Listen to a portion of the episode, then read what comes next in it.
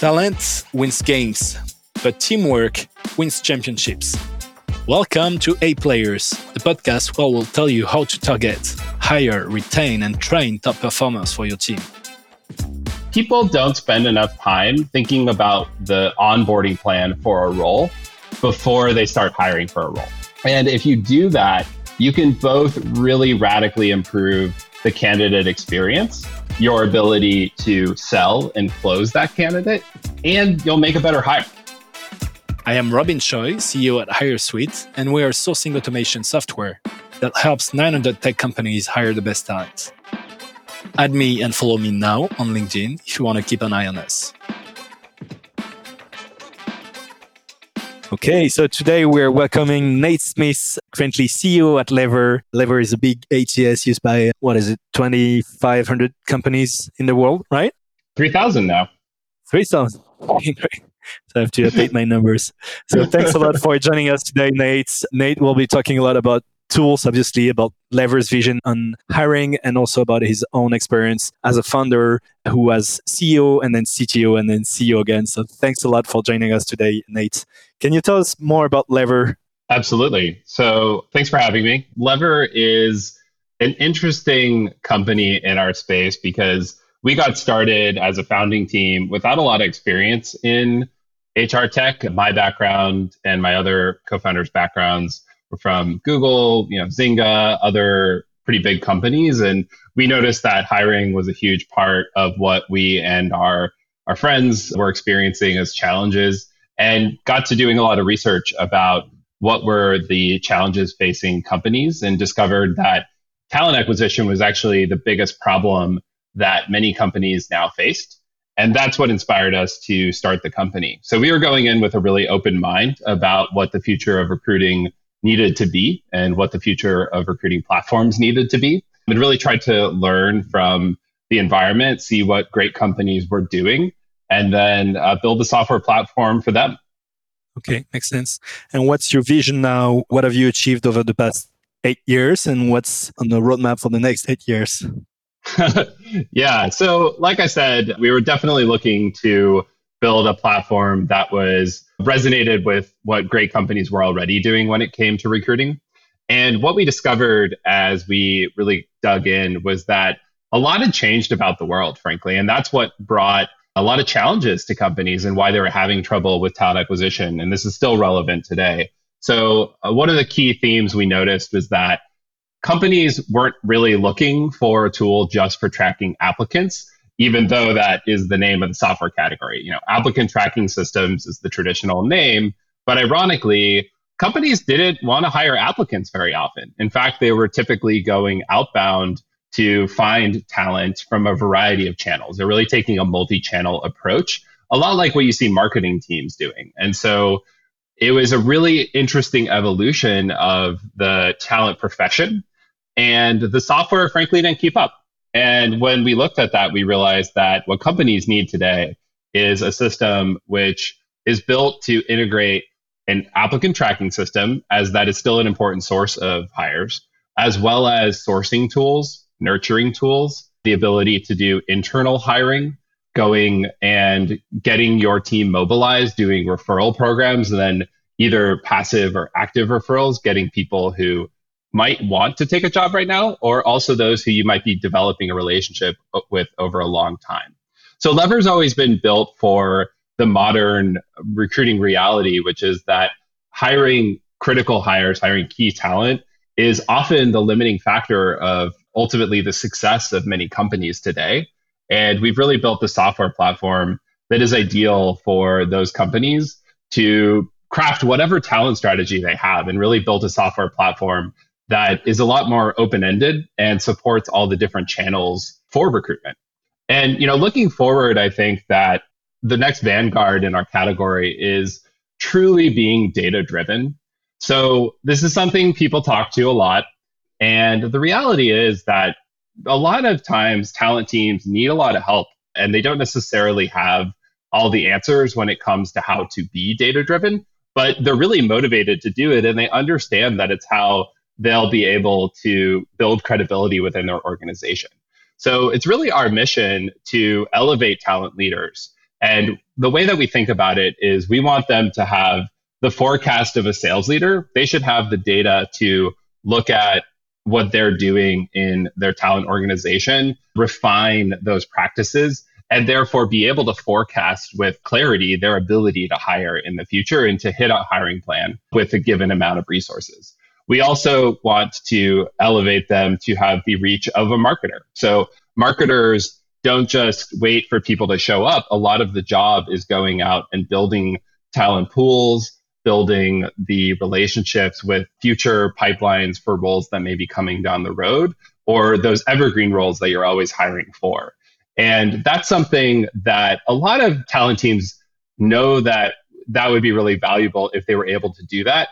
But because they don't do it in advance and they don't really have a platform designed to help them do that in advance, they find themselves forced to use agencies at the end of the day, which are, to be honest, a lot of times companies don't really believe that the cost of an agency justifies the value they're getting, especially when people may be in a role only for a couple of years. And you know, 20, 25% of that person's first year salary is frankly really exorbitant. So finally, we really think that talent leaders should be elevated by having the insight of a finance leader. So that's kind of how we think about their ability to articulate their own capabilities as a function and really engage in the discussion about what is the appropriate amount of resourcing to put on recruiting given the other plans that the business has. A lot of times the recruiting team is overstaffed or understaffed for what the company really needs and tends to go through these cycles which really slows down the overall effectiveness of recruitment and or leads to recruitment being over resourced and then overly costly. So, especially in today's climate, companies are really looking to operate efficiently. And we think, you know, being data driven is ultimately the the answer as to how recruitment teams should be focusing their time this year in particular. You don't mention AI at all. And from a previous conversation, I think you don't trust that a lot, right? well, you know, truth be told, I, in a former life was a product manager at Google. I worked on Google search and image search. And, you know, honestly, AI is a great solution for a lot of problems, but it is specifically a good solution for specific problems.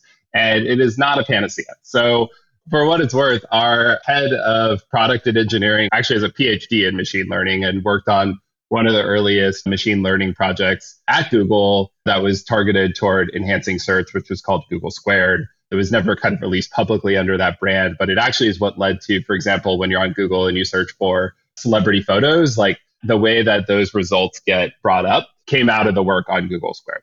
So between myself and our head of product engineering, I would say that we actually do have a pretty strong understanding of AI and what it can do and what it can't do.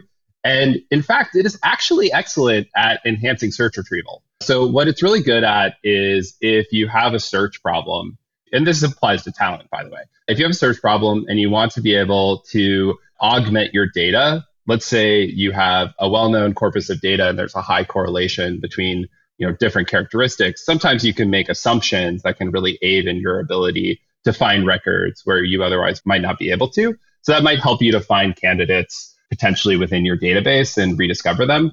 That's actually something that we do have within our product and we do believe is a good application of AI and ML. But frankly, I am skeptical of it doing much more than enhancing things that are already existing you know, features within the application. It's not going to it's not going to automate the ability to build a relationship. And I think that that's ultimately the most critical thing that, you know, Lever is really always built around is the idea that what we're trying to do is connect human potential to meaningful work.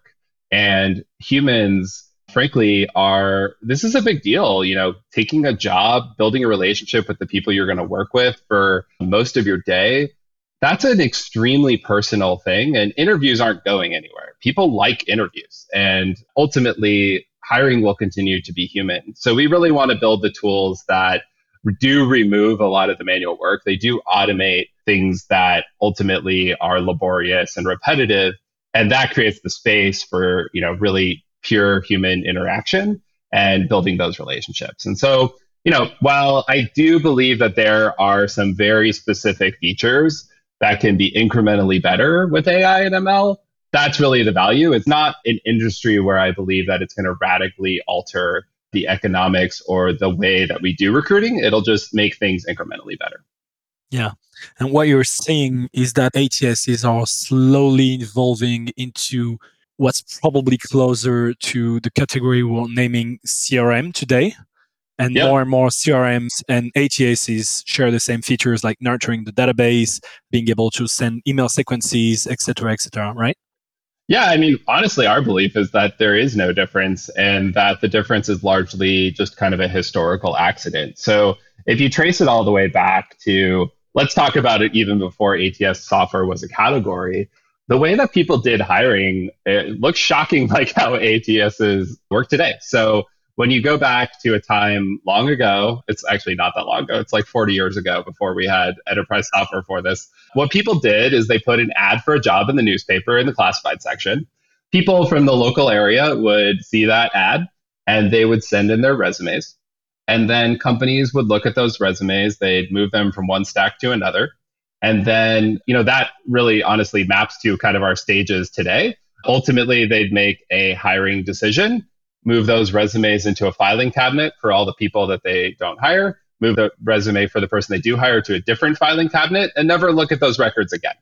And that's just how people hired. Then ATSs came along and they did resolve a problem, a really important problem. I, you, you may or may not remember this, but the terminology in the 90s a lot of people were using was the paper overload problem you know, computers were really just getting rid of paper. That was kind of the the goal. And that was great. Honestly, it's a huge step forward. Moving from filing cabinets to databases is actually a radical and really important innovation. And you know, we went from what I just described to a world where people would post a job online on a job board. Sounds a lot like the newspaper classifieds. And then people would see those job postings they'd submit a digital resume, which shockingly it still looks a lot like a piece of paper. And then people would move those digital resumes from one stack to another, a stage in their ATS, and then ultimately archive that with some sort of archive reason or disposition for why they didn't want to hire that person or why they did hire them. And that's what an ATS is. It's it's honestly just a electronic version of this paper resume process.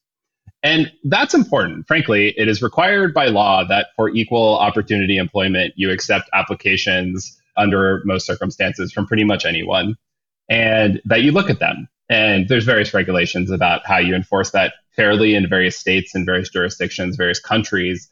But ultimately, that's now baked into how we think about fair employment. And so you, you do need an ATS. It is a critical set of features, but that's really what it is. It's a set of features. It's not a platform. And when you think about CRM, it's also a really important thought. It's the idea that you're building relationships with people over time, and you want a database of all those people. In the terminology of, say, Salesforce, it's contacts. That's how they talk about people. And you have different records which represent those people's relationships with you, which in Salesforce as well as Lever is called an opportunity. In you know Salesforce, it's thinking about it as a opportunity to close a deal. In the case of Lever, it would be a job opportunity. It's kind of handy that the same word works for both. So you know we think of it as if you use the CRM data model, which is how Lever's been built from the very beginning, with this concept of people, contacts, and particular job opportunities happening at particular times then you can actually build all the ATS features on top of a CRM data model. So that's actually what Lever's done. And it really is a unique take on the market because what other approaches have led to typically is you start with an ATS product and then you build a separate CRM product. It's not actually integrated very well at all. And typically you have a really difficult time getting everyone within the organization to be fully in the loop about what's going on with your relationships with candidates because they only have access to the ATS. They don't have access to the CRM. I think that vision is shared by a lot of people in the industry. So there's definitely this uh, evolution going, and we're seeing there is, yeah. That, uh, that. Yeah, I mean, ultimately, we think that this isn't a far cry, and people have used this word before. We think the concept of combining ATS and CRM is something we refer to as talent relationship management, just like, you know, the analogy is CRM stands for customer relationship management. I think it is kind of useful to start defining this term of talent relationship management or TRM because it really helps to tell the story about how this is the evolution where you bring together all the capabilities of an ATS and a CRM into something that's actually new and more valuable because it is the combination. And can you tell us more about your own experience as a funder now? How you built the team, how you studied, I think you studied Lever on using an open source JS framework that you created, right? It was like an true. application of that. Can you tell us more about the beginning story? Sure, happy to. So there's definitely the two sides, as you allude to, both the sort of technical side that I kind of started down the road of building some interesting new technology to build more collaborative enterprise software. And then also the understanding of the talent market and where that was going. And so I ultimately think that the best innovations typically are a mix of a really great understanding of business and value that you are providing to ultimately your customer and your users, as well as thinking about the technology that enables you to do that better than anything that's been before. And so, one of the things that I really strongly believed, this is for context back in 2011, 2012, when I started down this road, was that ultimately all enterprise software is moving to a very different reality where real time collaboration is expected. I think that there's been this interesting progression of technology where when you look back far in time, we've gone through centralized and decentralized phases of innovation. So when you go all the way back to the very beginning computers, we had these giant computers that filled rooms that were used for business, the very first computers used for business. And there was one computer. So we didn't really have a sharing problem because there was only one computer. And everyone used the same computer with some, you know, either there was one programmer and so they took all the punch cards from everyone and that's how we coordinated, or there was time sharing. And then later, more people wanted to use computers. And so mini computers became the thing that companies used, but typically you still only had one mini computer per department. Around this time, people also were really developing a lot along the lines of the internet. And that was mostly kind of in the research world, but it was starting to be realized that, boy, email was really exciting in businesses as well. Not a joke. It's in Andy Grove's book. If you read High Output Management, it's shocking. He dedicates basically an entire chapter to how email is awesome. it's a good book, by the way. And then, you know, from there, what we saw was that even more people wanted computers. So PCs became the thing because everyone wanted a computer. But then, at exactly at the same time, there was an incredible challenge of how the heck do I share information? So you actually saw a lot of people printing stuff way too much. In fact, usage of paper increased rather than decreasing in the initial PC era. And Ethernet became a huge important technology at the same time as PCs, really coincident with it, largely because people immediately realized that once everyone has a computer, networking is incredibly important because now, you know, the problem isn't people having access to computers. The problem is now how the heck do we get all these digital files shared among all these people with different computers? So enterprise on-prem software really helped to solve that, where you moved to a server that was hosted by enterprises internally, typically a mainframe that then people could connect to and have all their files in one place. But boy, that was a huge overhead cost. And having every company have this incredible CIO department with tons and tons of people just to manage the operations of all these networks and computers was extremely costly. So cloud software came along and said, great, we can solve that. We'll just manage it for you.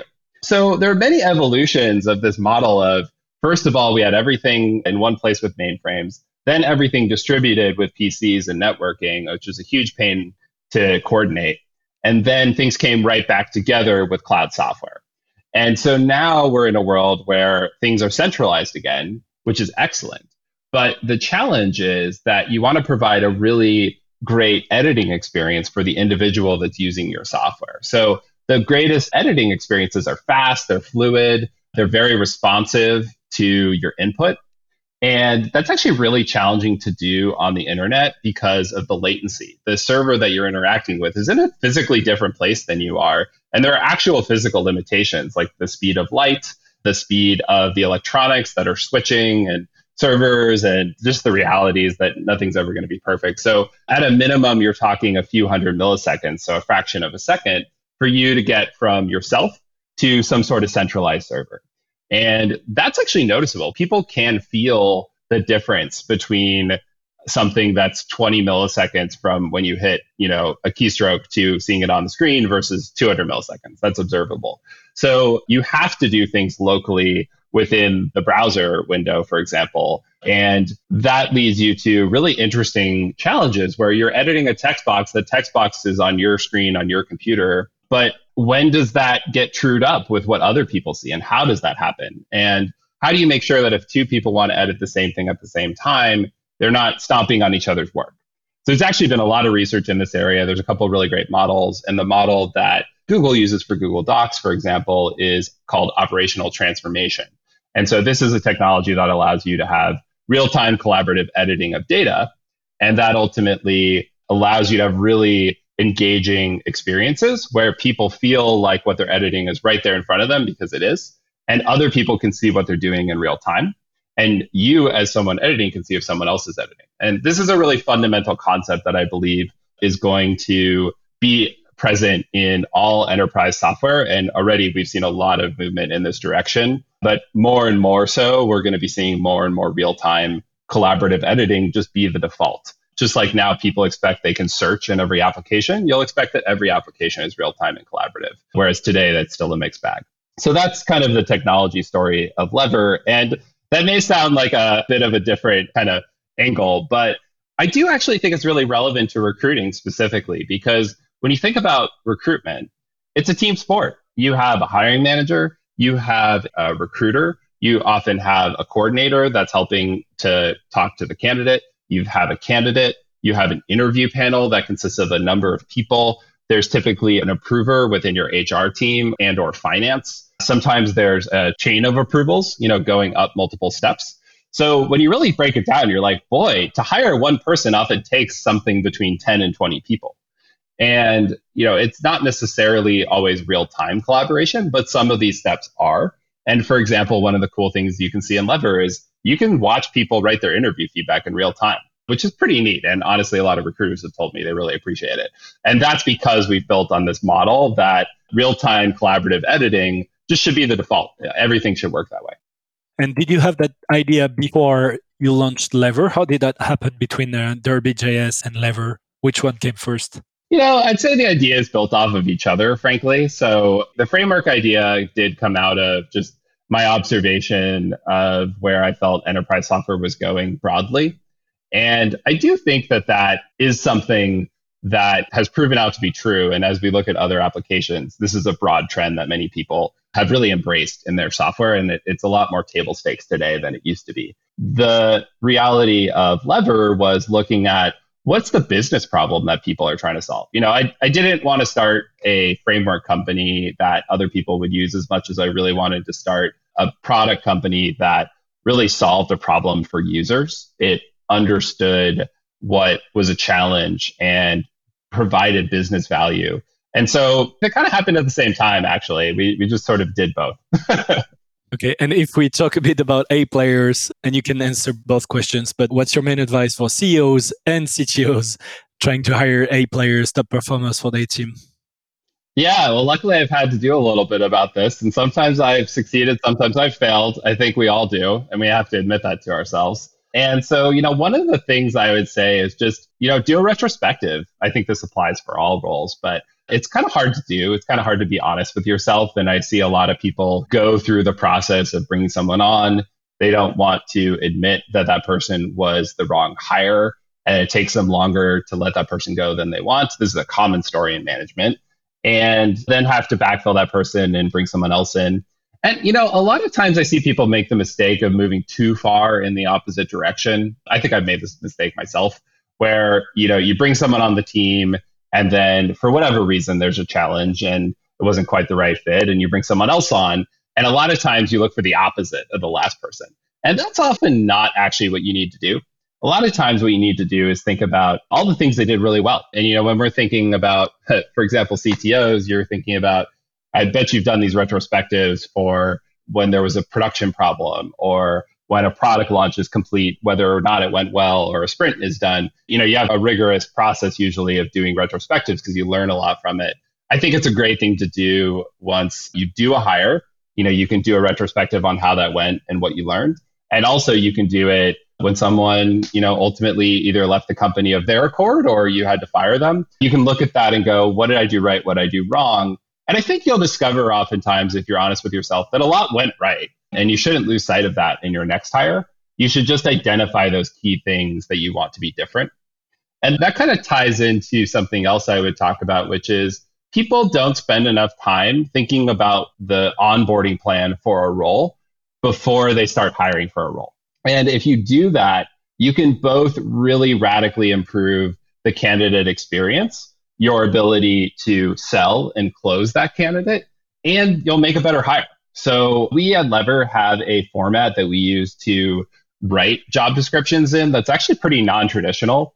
And we call it the impact description because uh, job description really isn't getting at the heart of what you're trying to do. You're not trying to hire someone to fill a job.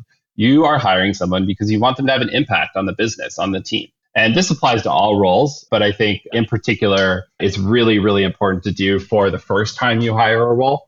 And you really want to think through okay, so I want to have someone join my team. There's going to be something in it for them, and there's going to be something in it for us. And what are those things? So I encourage people to start off by describing four sections. The four sections are what are they going to own? What are they going to teach? What are they going to learn? and what are they going to improve? So own is effectively what's their responsibility. I think it's useful to use the word own because it creates kind of an ownership mindset, which I believe to be a more effective phrasing than responsibilities. But largely it's what's this person's job ultimately? What are they responsible for? What are other people going to expect them to do for the company in terms of uh, domain? The next sections are probably a little bit, people are probably a little bit less familiar with filling these out. So what are they going to teach is a way of talking about their skills that really puts you in the mindset of how is this person's skills going to enrich and raise the bar at my company.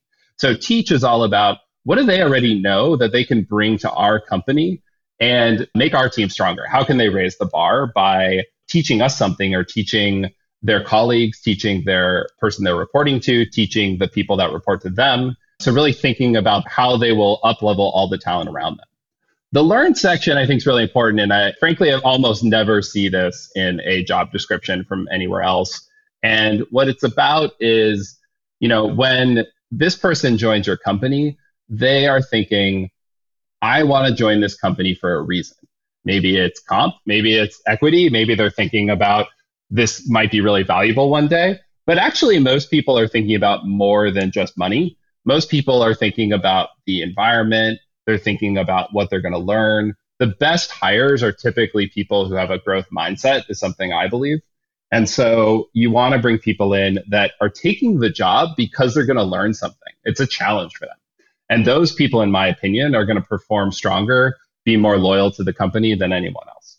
So ultimately, I think it's really important that you you consider what might be in it for the level of person that I'm looking for. This is actually, when you compare the teach and learn, a really great way to understand the level of the role. I think a lot of times people hire someone too high or too low level and really thinking through, well, they should actually come in knowing these things. That's really important. They should be fully capable of owning this level of work and responsibility and independence. They should be able to already know these things and teach people these things, but they're still learning these things. I'm comfortable that they don't know everything. I'm comfortable that they're still learning some things, and these things are things I'd expect them to learn. That together gives you a really clear picture of someone's level. It's super useful when you're thinking about exactly what title and which level to use. And then the final section, improve, this is very much kind of with the OKR mindset. If your team's familiar with using OKRs, it's thinking about similar to the objective in an OKR.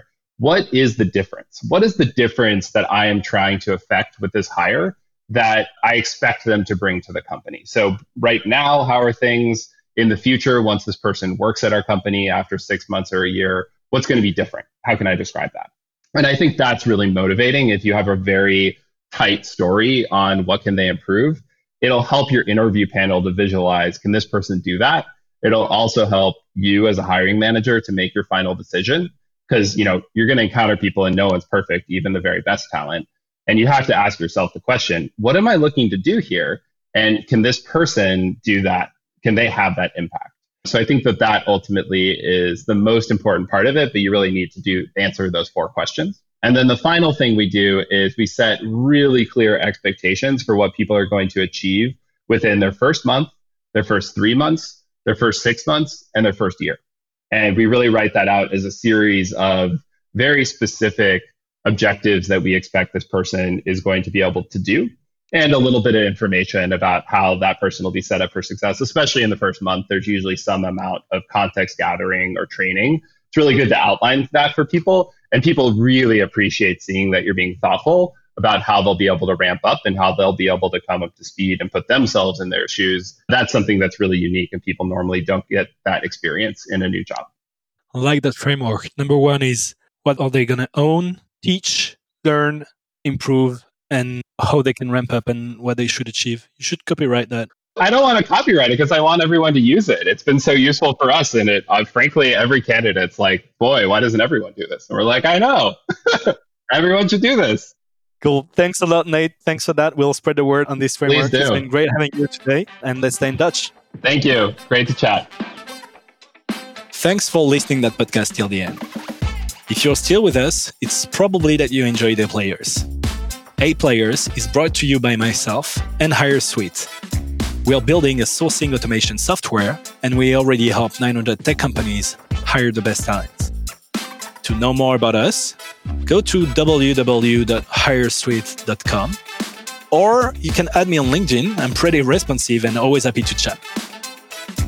The more subscribers, the best guest will host. You want to help? You can do a lot in less than 10 seconds please subscribe to that podcast, leave us a nice rating or review, and share the podcast around you. That really, really helps. Thanks a lot and talk to you soon.